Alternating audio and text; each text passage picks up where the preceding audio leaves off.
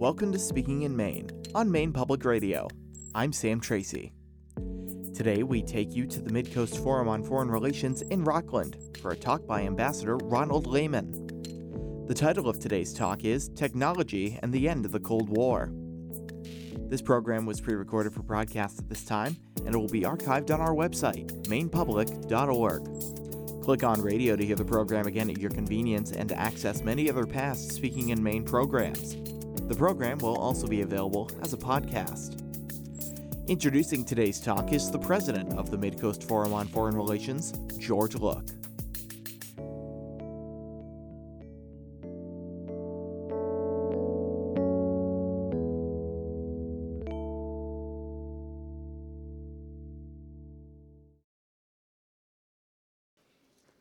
We're pleased to have Ambassador Ronald Lehman with us today to speak on, and it's a very intriguing topic, Technology and the End of the Cold War, and the End of the End of the Cold War. The Honorable Ronald F. Lehman the second is the counselor to the director of the Lawrence Livermore National Laboratory. For many years, he served there as the director of the Center for Global Security Research. Ambassador Lehman has been the director of the Arms Control and Disarmament Agency, the Assistant Secretary for International Security Policy in the Department of Defense, Ambassador and Chief Negotiator on Strategic Offensive Arms for the START one Treaty, and Deputy Assistant to the President for National Security Affairs. He has served on the National Security Council staff as a Senior Director, in the Pentagon as a Deputy Assistant Secretary, and on the senior professional staff of the U S Senate Armed Services Committee. He served in Vietnam, Vietnam as a commissioned officer of the United States Army. In the past, Ambassador Lehman has chaired and served on numerous boards on a range of national security issues, advise, first, some advising the President and others at the Department of Defense, the State Department, NATO, and the U S Institute of Peace. He has served as a U S representative to a number of United Nations Disarmament and Review conferences. Ambassador Lehman has also co-chaired studies for the National Academy of Sciences, the U S Senate Foreign Relations Committee, the Department of, and the Department of Energy. He was a member of several Defense Science Board task forces, served on several National Research Council committees, and was on the advisory panel for the U S Strategic Command. Ambassador Lehman is a member of the Council of Foreign Relations, was a public affairs fellow at the Hoover Institution at Stanford University, and an adjunct professor at Georgetown University. He received his P H D from Claremont Graduate University and his bachelor's degree from Claremont McKenna College. Ron, welcome to the Midcoast Forum.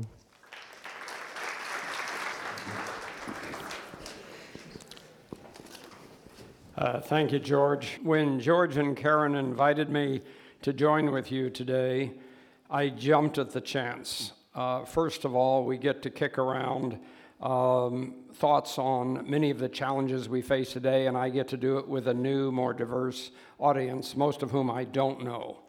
On the other hand, I also get to see uh, some dear friends and uh, to revisit my old stomping grounds. Uh, I was born in California's Napa Valley, but I actually graduated from high school about one hundred miles south of here. Uh, so New England is uh, in my blood. I was asked to comment on how technology shaped international security at the end of the Cold War. And of course, that invites the question of how technological change impacts us now as we contemplate a possible new Cold War, and even hot wars on a scale not seen since World War Two. And because of my background, I was asked also to say something about the future of arms control under these circumstances. These are all massive and complex subjects. For my part, I just want to prime the pump for our discussions with a few thoughts and examples. My remarks will range widely, but I am going to use the role of information and information science and technology as an organizing theme. Our hosts have made available some of my writings that relate to the, today's topic, so that makes it easier for me to be brief. Of course, I speak only for myself and not for any organization with which I am or have been associated. For those of you ne- who need to leave early or get tired of what I'm saying, let me give you my bottom line up front. The same information scientists that encouraged the openness and transparency that helped end the Cold War and bring about so, uh, so, many valu- so many valuable arms control agreements are the same technologies that, in this era of disinformation and deep fakes, are moving us to a new Cold War and compromising the future of arms control.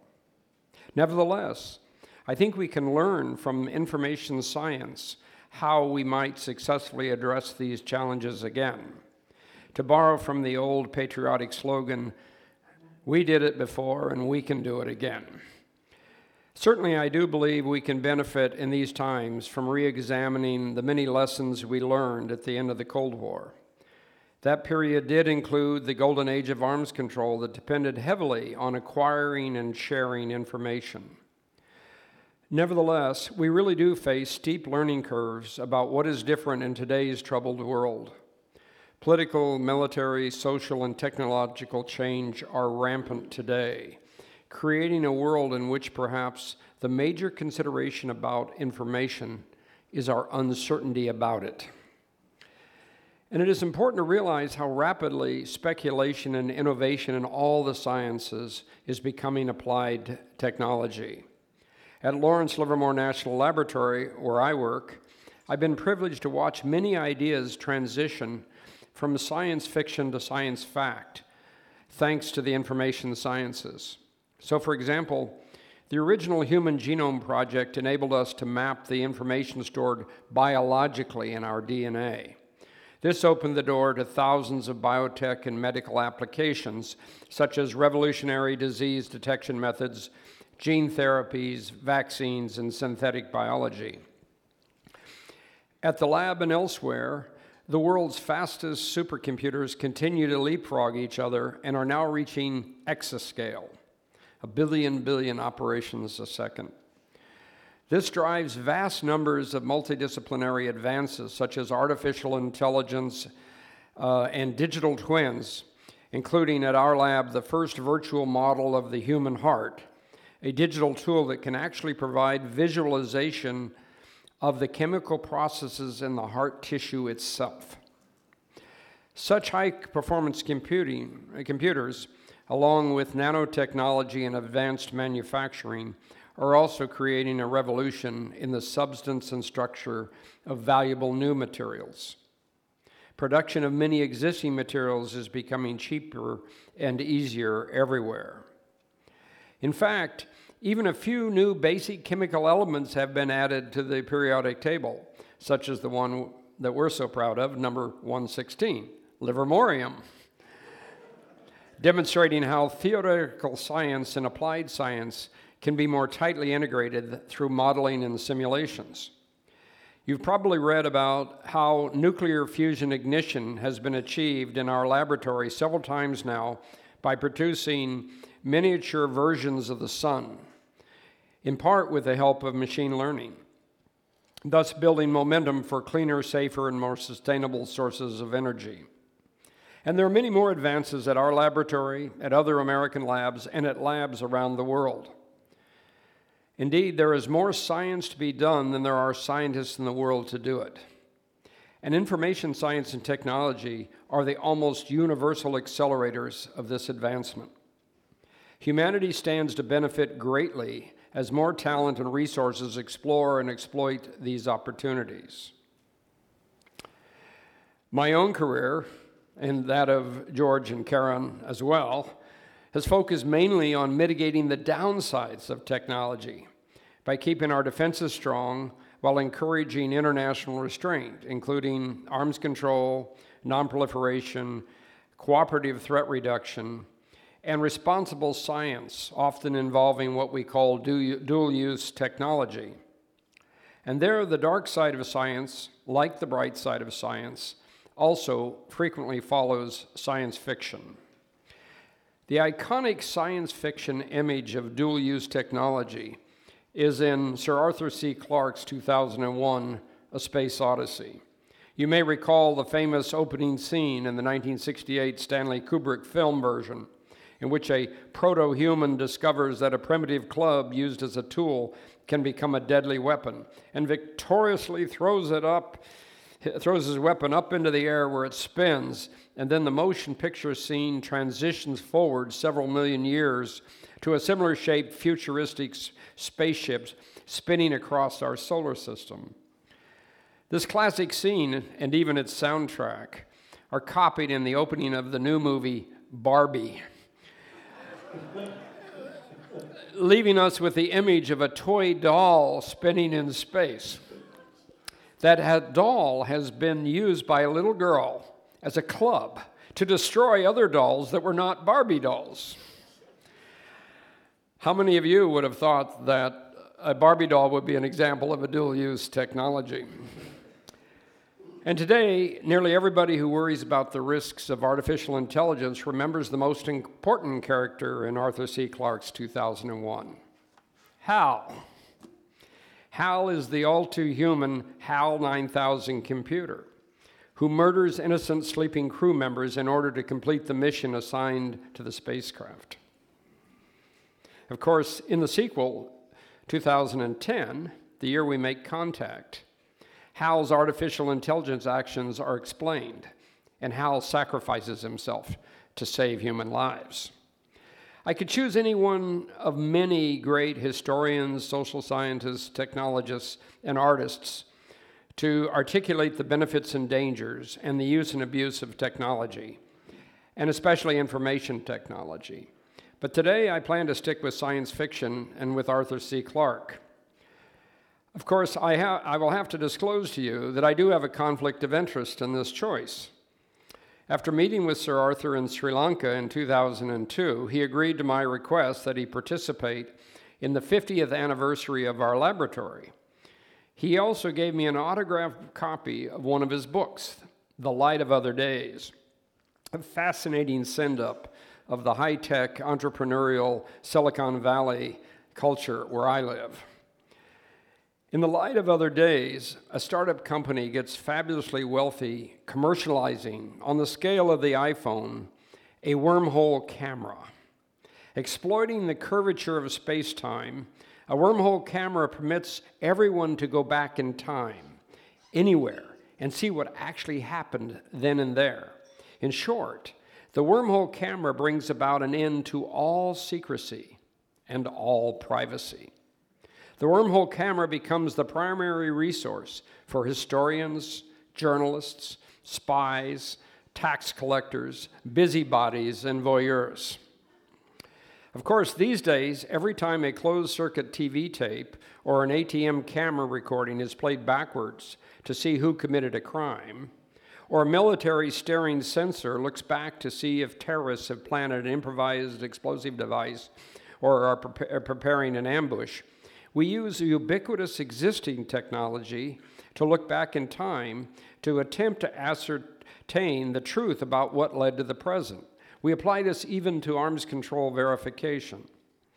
So let's look at the past, but without a wormhole, wormhole camera. Uh, many technologies played a key role over the years during the Cold War, at its end, and especially now with the ending of the end of the Cold War.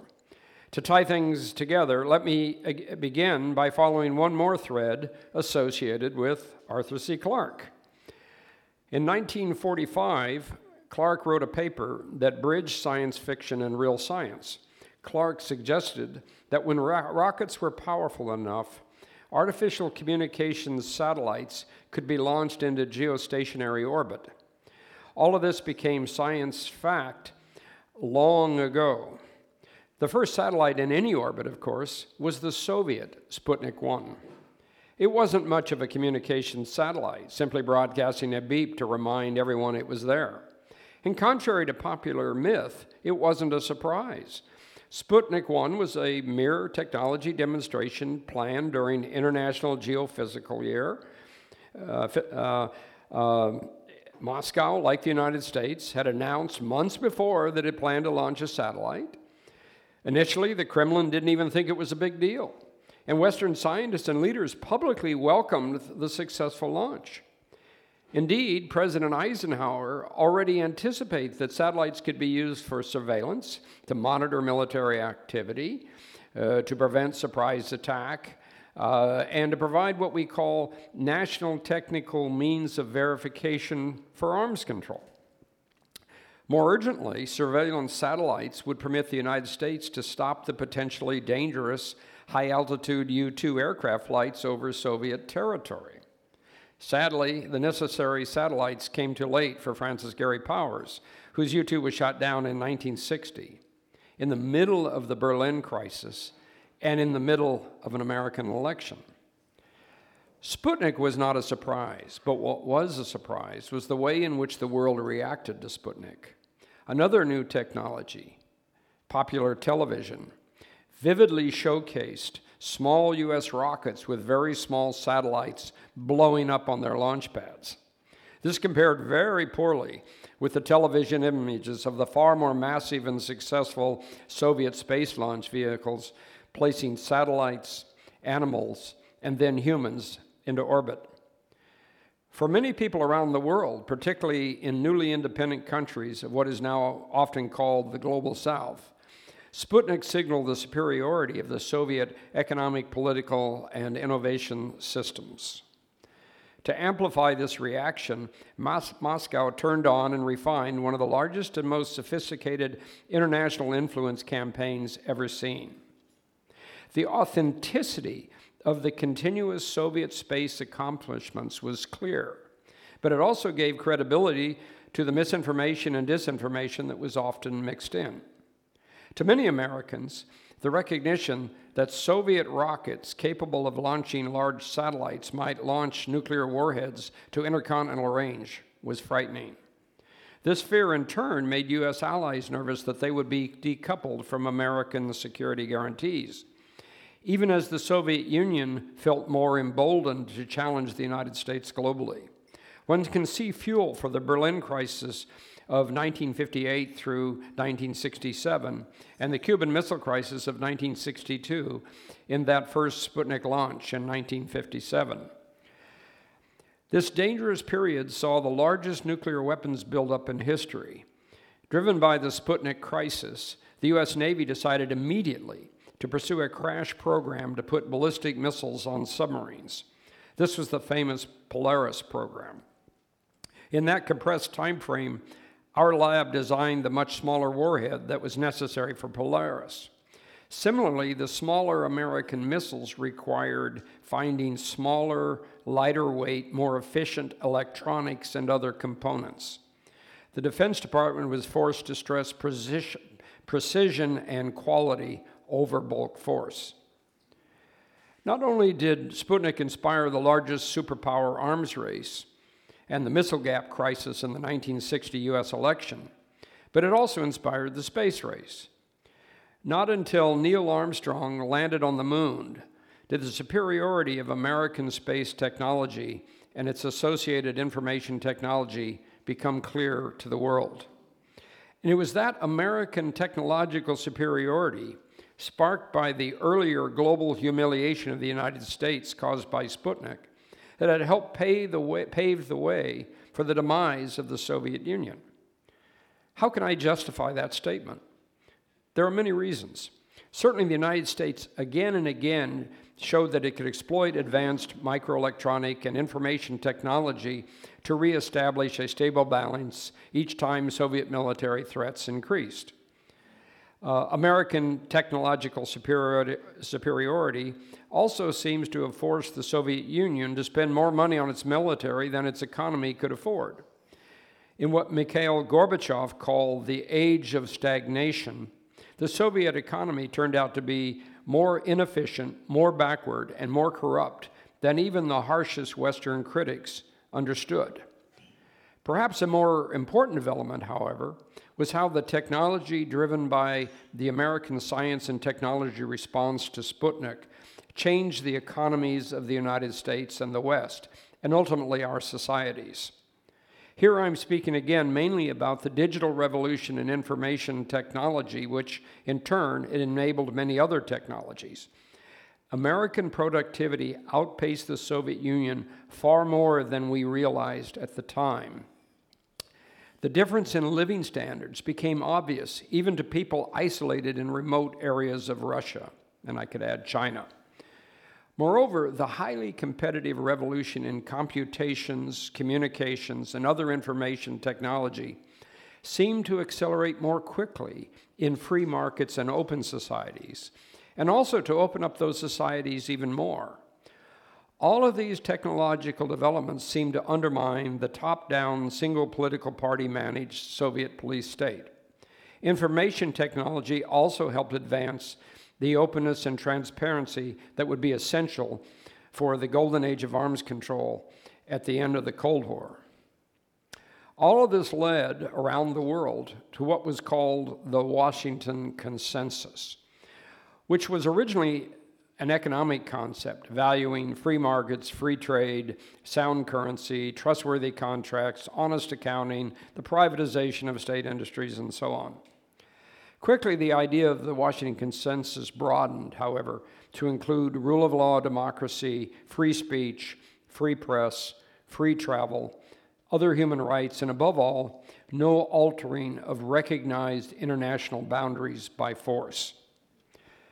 Unfortunately, as I'm sure you've already noted, the very information technologies that helped open up authoritarian regimes at the end of the Cold War and helped verify agreements are among the same technologies that are na- that now are used by authoritarian regimes to suppress their own peoples, steal their country's assets, vandalize international norms, and wage war on others.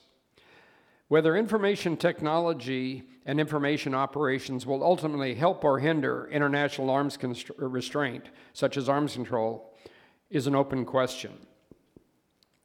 This recounting of the Cold War, its end, and apparent return of something similar to the Cold War focuses on a few threads of technology, a sort of six degrees of separation analysis linked all the way back to Sputnik. Undoubtedly, this narrow narrative thread is inadequate, given how very broad and interrelated the full fabric of the story is. So before I return to the narrow thread of information technology and focus on the arms control context, let us briefly review the broader interwoven fabric. Here I find it useful to use the mnemonic device of the D words. Ideas like deterrence, defense, disarmament, diplomacy, détente, democracy, development, disintermediation, and others, even defenestration. That is, throwing opponents out of windows, which seems to be back in vogue in some parts of the world.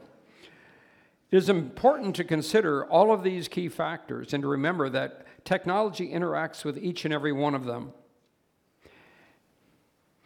and they interact with technology as well.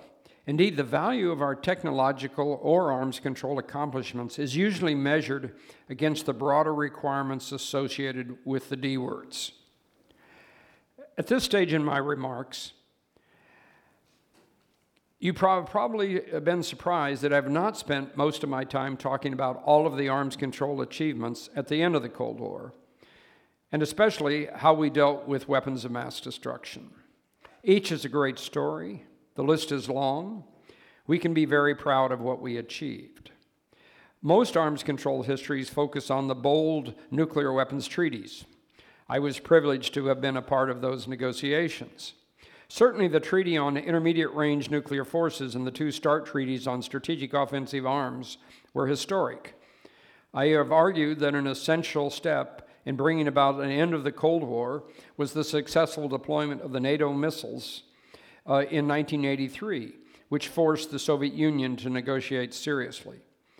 And I've argued that the resulting I N F treaty, with its emphasis on transparency and its highly intrusive inspection regime, was a, a major catalyst for the end of the Cold War, precisely because it required and facilitated information sharing and the opening up of the closed Soviet system. The conditions necessary for, this, for these achievements, however, were greatly improved by the more comprehensive set of arms control agreements. Because the nuclear balance is linked to the conventional military balance, The Treaty on Conventional Forces in Europe, reached in nineteen ninety, was essential. But to have confidence in that agreement, a whole series of confidence and security building agreements proved necessary. Even basic building st uh, steps, however, proved challenging to negotiate uh, during the Cold War confrontations. For example, Moscow agreed to the technical upgrade of the hotline, but refused to discuss how it could be used for risk reduction because the Kremlin did not want to reduce fear and tensions in the West during the massive nuclear saber-rattling propaganda campaign they had launched against NATO. After the I N F missiles were deployed, that all changed. One can see this dynamic clearly in the Stockholm negotiations of the early nineteen eighties. In Stockholm, we sought more transparency in conventional military exercises and operations. The Western group of nations went into these talks with a certain nervousness. Expectations were that, as in previous talks, the NATO democracies would be divided, the neutral and non-aligned would be of little help to the West, and the Eastern Bloc would be rock solid behind the Soviet Union.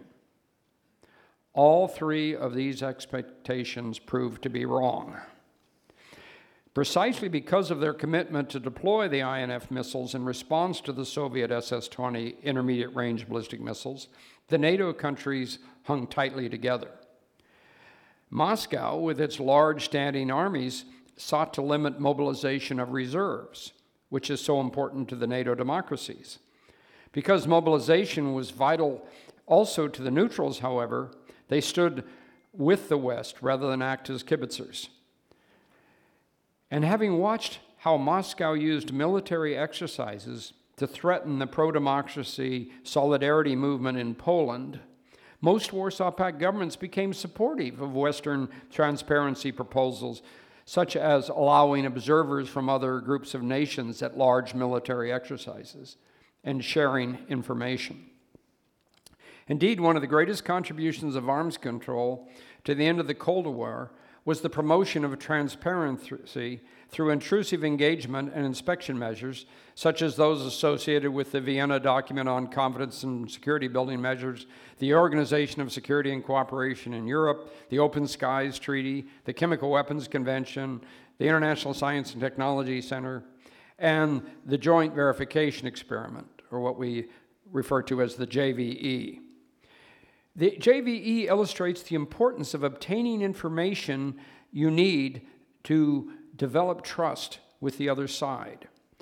The J V E involved on-site inspection at nuclear test sites to include use of technology for direct measurement of the explosive yield of underground nuclear tests.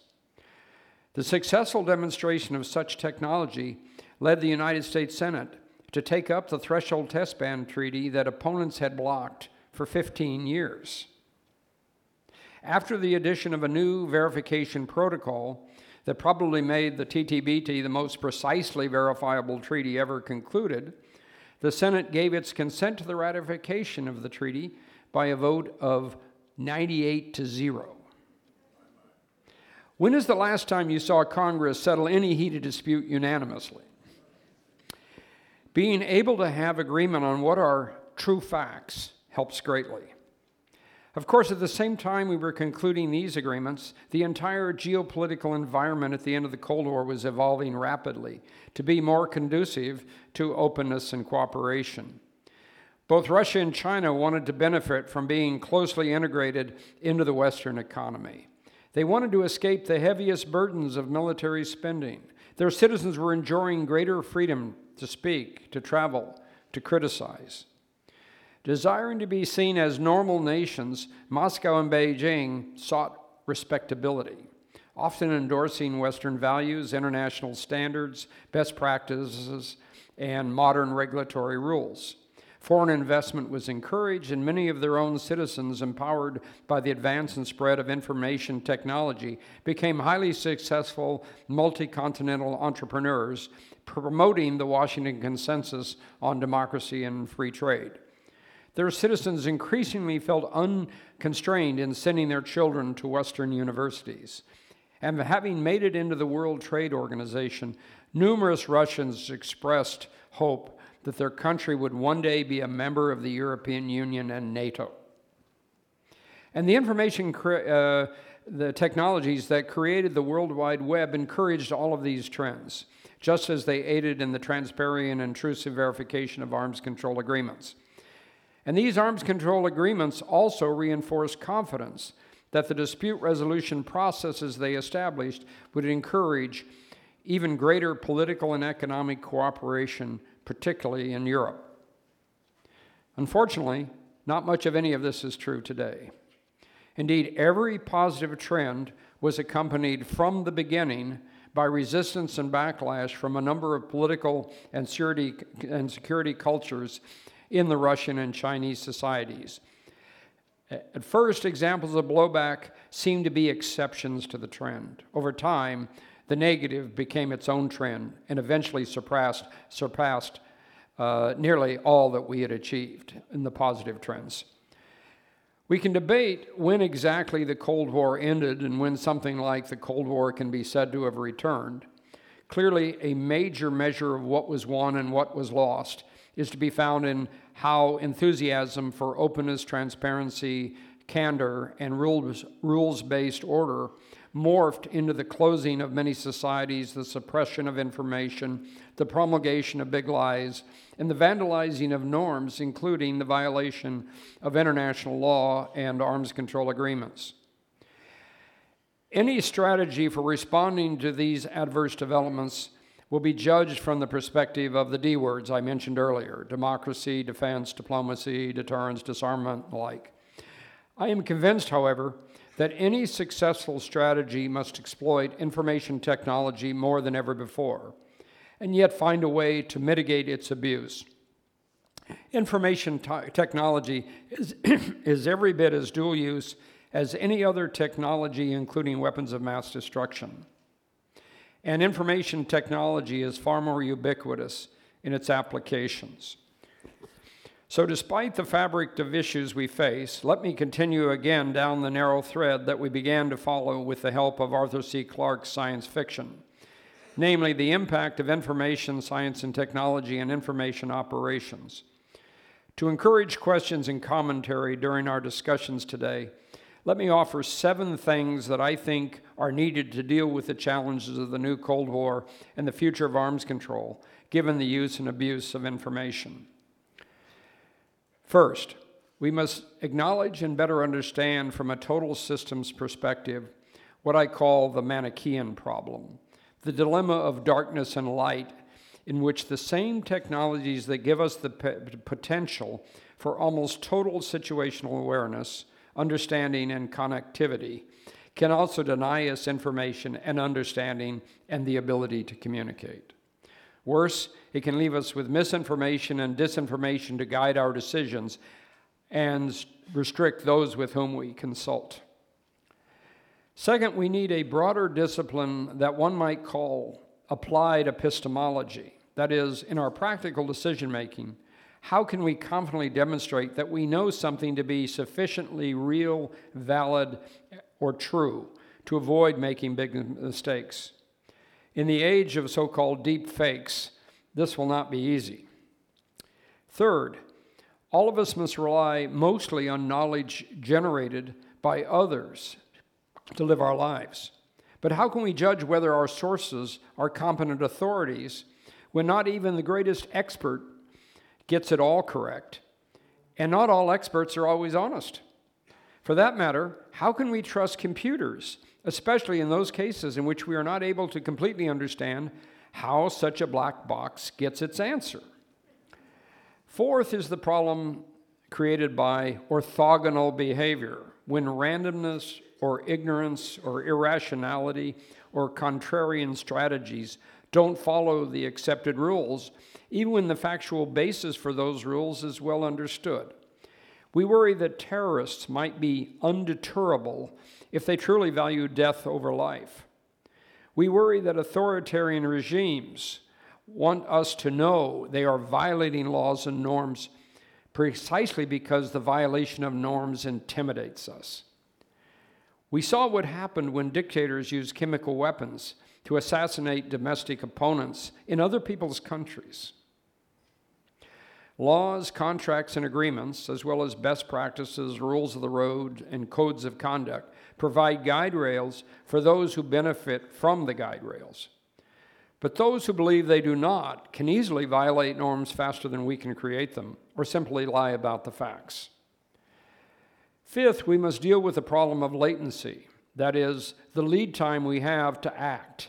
For example, in nonproliferation and other international security fields, I and others have focused on strategic latency, which involves potential proliferators deliberately completing most but not all of the steps toward a prohibited weapon, being ever closer to crossing the threshold when desired, exploiting such a frog-in-the-pot strategy to avoid being stopped, exploits the common desire to buy time to find solutions. We have long recognized that hiding the de- development of nuclear weapons is not easy. Uh, it's, uh, uh, but it's e- is not as easy as for chemical weapons, for example, which is not as easy as for biological weapons, which may not be as easy as for cyber and information weapons. As knowledge and technology of such information weapons programs advance and spread, the cost of entry and the footprints and signatures of the necessary activities shrink, and this is true even of weapons of mass destruction. Our lead times can become very short, and signals that we need to act may not be visible. Widespread information warfare, internet attacks, identity theft, and ransomware attacks by outlaw states, criminal organizations, and individuals illustrate the problem of latent dangers. Sixth, we need to recognize that everything we do requires the trade-off of some values against others, and that risks need to be carefully understood in order to set priorities. Very sophisticated information-based risk assessment methodologies exist to deal with airline safety and energy production, but these tools have not been applied very effectively in dealing with many of the key issues of national security and arms control.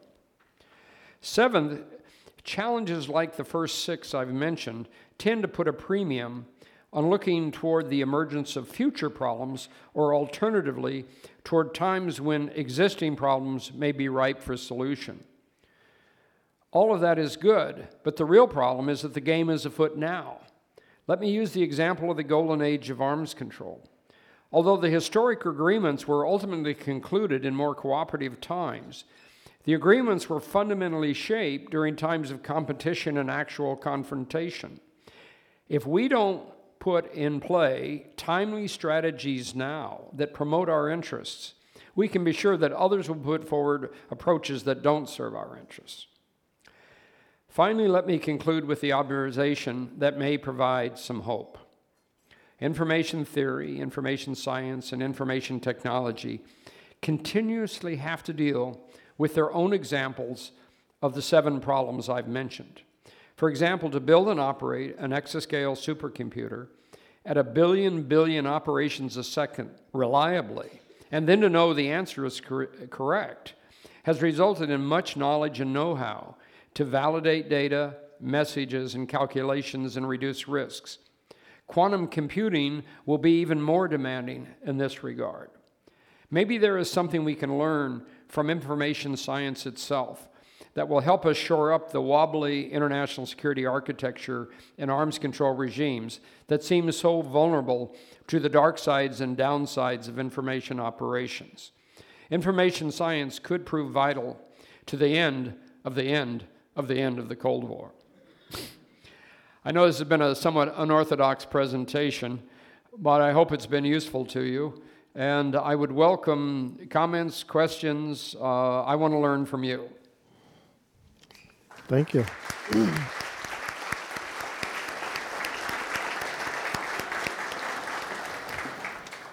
Thank you, Ron. I think you've given us a lot to think about, uh, a lot of information there in a short period of time. Uh, we collect uh, questions uh, in writing from our our uh, members and guests, and, and I usually take the opportunity to ask the first question myself. It's the advantage of being the moderator. You talked about, uh, you know, the, the Cold War and uh, being leaders in technology, and a lot of times we were, but we didn't have that perspective. for modern technologies, the um, you know, cyber and, and all of that, are we leaders or followers at this point? You know, are we able to keep up in today's world with so many other countries that are uh, have modernized and become more technically savvy? Uh, let me give you the the the good news and then the bad news. Uh, the good news is that by and large, uh, in the West and particularly in the United States, we still tend to be the great innovative leader, not only in in science and technology, but actually in getting things to consumers, getting things out there that, that work, applying it.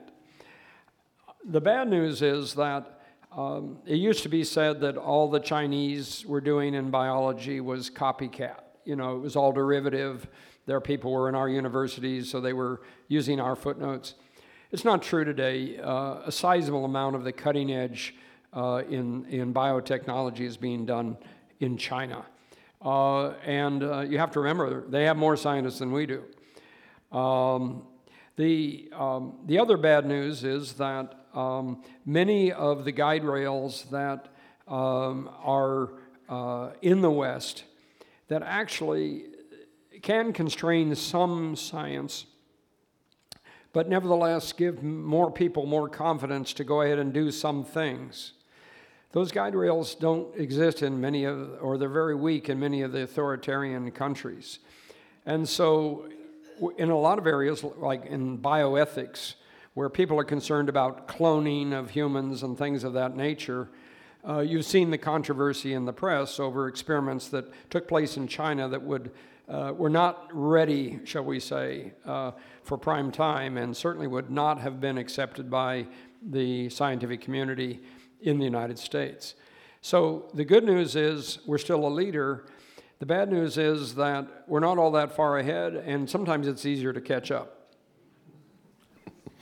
Let's follow a little uh, follow-up on that that someone submitted. Given the steady erosion of STEM skills in our public education system, uh, do we still have sufficient upcoming resources to, to stay ahead? Well, um, we... I can uh, speak from what I've seen myself in our laboratory and others, which is in some areas uh, we are doing very well at generating people who have the science, technology, engineering, and mathematical skills that we need. But we still have to hire a large number of people who are foreign citizens or are immigrants who are now U S citizens, Uh, in order to get the best and the brightest. Um, and the bigger problem is that while there are segments of society that have become very sophisticated in these areas, a large part of society, including in the expert community, is not particularly literate in these areas. So we got a long way to go. I mean, the growth potential is tremendous, but if, if we're just average, uh, a lot of countries out there are going to be above average. We have a number of people who are worried about the uh, implications of new technologies, in particular, in particular artificial intelligence, uh, and what effect that's going to have. Uh, one of the one one person asked, "The last man to walk on the moon, uh, Gene, who was? Cernan, or, Gene or, Cernan, same Gene Cernan, of course, once said, 'Nobody has ever had a ticker tape parade for a machine.' How important is it for man to continue to be the major player in things like space and space exploration and continue to do other tasks that machines, A I, uh, is in danger of replacing uh, humans with?" Yes. Well, uh, that's the great philosophical issue. Uh, if you, you know, everybody likes to say, follow the science. So let's follow the latest astrophysics. We're doomed. The, and there are so many things that will, over the next million or trillion years, destroy the Earth.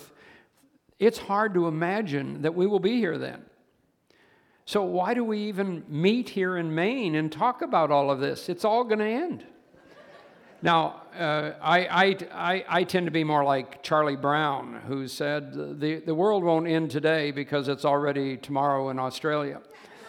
um, but however you think about it, the, the reality is that bad things are going to happen, but we seem to want to live, and that drives our actions. At least for the next million years. So, sir, back to uh, kind of the general... By the way, the science could be wrong, but it, it may take us several million or billion years to know. Let me ter- return back to the... Uh, Uh, question of the relationships between the U S and the major powers of the world. Someone asked, is there any expectation that we'll have increased transparency with Russia or China, or how long is it going to take?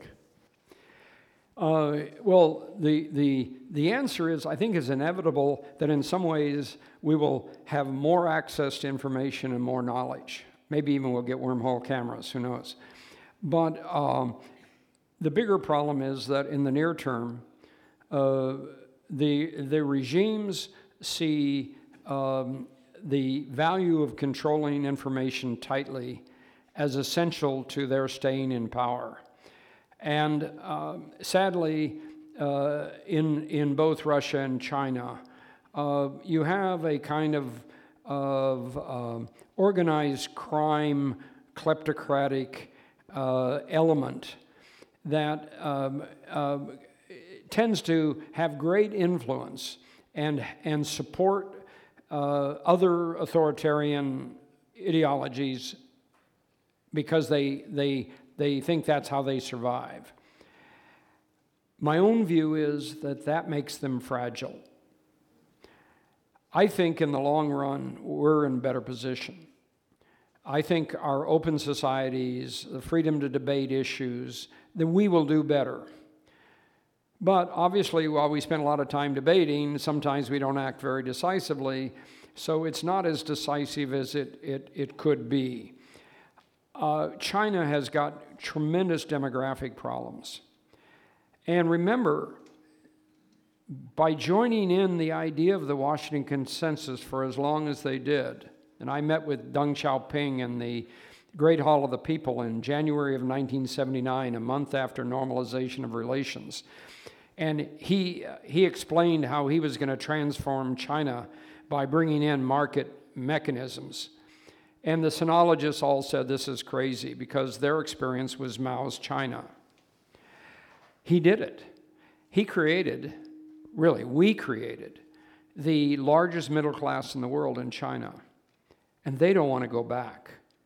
And you already see, you see it in some of the COVID debate in China, you see it in other things, that there's pushback. So while Xi's ideological roots and sympathies kind of lean back towards Mao's China, there are a lot of people who grew up in the age of Deng Xiaoping uh, who basically don't want to go back. So watch this space, we'll see what happens.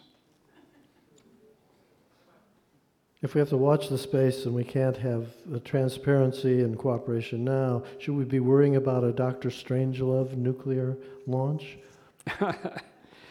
Well, uh, we we worry about it so much that I, I think we actually are quite competent in uh, uh, trying to prevent that. Um, you can never rule out anything, but, you know, absolute suicide, maybe. There are people who could have that kind of access, but I don't think so. I think both we and the Russians, and I think the Chinese as well, uh, have tight controls. We worry a little bit about others, and of course, uh, what happens if you get what used to be called loose nukes, things like that out there. And that's one reason why the trend today towards uh, greater proliferation is worrisome. Uh, as the international security and stability break up that we achieved at the end of the Cold War, more and more countries are looking to whether or not they need to acquire nuclear weapons in order to provide for their own security. And while many of those are countries we see as, pretend, as generally bad actors, like Iran and, and, and North Korea. Some of the important ones are close allies. Uh, a number of countries, ha Japan and, and, and Korea, South Korea, have extensive nuclear technology. They could become nuclear powers quickly and easily if they, if they chose to do so. But what's also worrying is how many other countries, many of whom are very friendly to the United States, um, are starting to say, I've got to have nuclear technology because I may need to get nuclear weapons. They haven't made the decision to get them, but they're keeping their options open. That's the kind of latent, strategic latency strategy I spoke about. I think we've always been um, under the impression that nuclear-armed powers would uh, have rational actors as their leaders. Uh, I'm not sure that's necessarily true today. Look at Putin and all the, the uh, threats that he's making to use nuclear weapons. Um, can we, you know, what's the role? You, you talk about third world country or other countries getting weapons. How about yeah. the ones who have them already? Do you think there's even more danger now than there was in the past? Well, I think there's more danger now simply because we got wars going on. Um, and uh, you have nuclear powers involved. And, uh, um, you know, the is Putin an irrational actor? Well, he seems to think that by rattling nuclear sabers, he's going to get the West to divide. that uh, that uh, support for Ukraine and support for NATO. But we've been there before. This is what we dealt with in the early eighties. And uh, we survived because uh, yeah, their, their strategy was rational. Uh, um, I, I met with a deputy foreign minister of the Soviet Union uh, just before we deployed the NATO missiles. This was in nineteen eighty-three. And it got reported that he had said that they could agree to a few cruise missiles in Great Britain. And he had said that. But what was missing in the report was what the actual conversation said.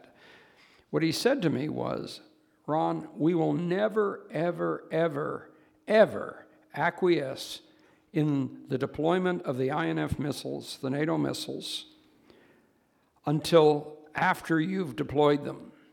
We are going to do everything we can to have the West pay the highest political price. But after you deployed them, who knows, maybe we could agree to something like a few cruise missiles in Great Britain. I find that interesting because it, in those days, and especially today, there was this sub-theme that came out of Moscow and their propaganda uh, professionals focused on Western Europe, was to make it all about the, quote, Anglo-Saxons.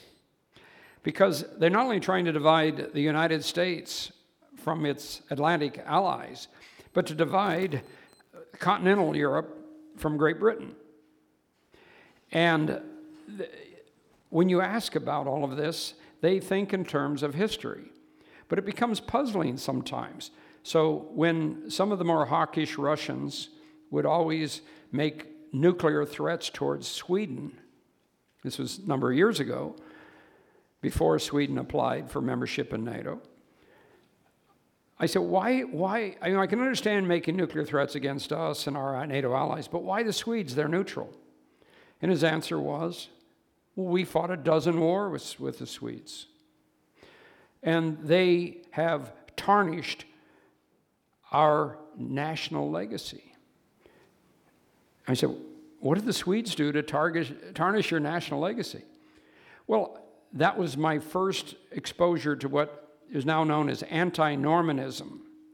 One of the traditional uh, theories among uh, archaeologists and historians is that a lot of the early Eastern European civilizations that merged into what became Russia, and particularly the Kievan Rus, that these were populated heavily, particularly in the leadership positions, by people called the Rus, who were really Swedes, who came down the rivers and went all the way to Byzantium. Uh, in fact, one of the Byzantium uh, guards, the Varangian guards, uh, went back to become king of Norway, uh, and uh, the first king of Norway, I believe. So I said, well, why does that tarnish? He said, well, it implies that we, the Slavic peoples, couldn't build our own country. Well, of course, we don't know who these people really were. They interbred. But the idea that Swedish influence somehow was important through the development of Russia causes offense among ultranationalists such that they've changed the textbooks to write the Swedes out. So um, a lot of interesting things going on in the world. I think we're running out of time, so I've always saved the toughest question for last. So someone wants to know if we'll ever find a use for livermorium. When, when did I say the universe would uh, uh, end? Um, I, I, have to, I have to say that um, I love mathematics, and theoretical math- mathematics is so incredibly abstract that ideas developed in mathematics one hundred, two hundred, three hundred years ago that work as abstract math have only now been found to be of great value.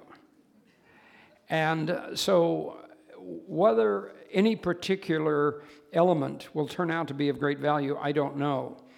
Um, but if for those of you who are into uh, the periodic table and whether it has a future, there is this um, theory that that the next elements we discover that would build upon things like livermorium would be in what's called an island of stability.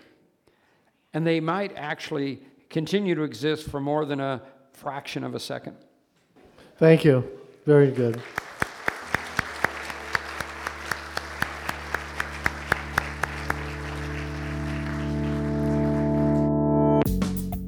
You've been listening to Speaking in Maine on Maine Public Radio.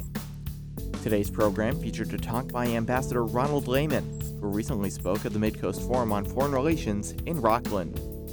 If you missed part of the program or want to listen again, you can also find it on our website, maine public dot org. Click on Radio to access this program and many other archived Speaking in Maine programs. Music in this hour comes from Our Alarm Clock. Susan Tran is the executive producer of Speaking in Maine, and Speaking in Maine is produced by me, Sam Tracy. Thanks for joining us. This is Maine Public Radio.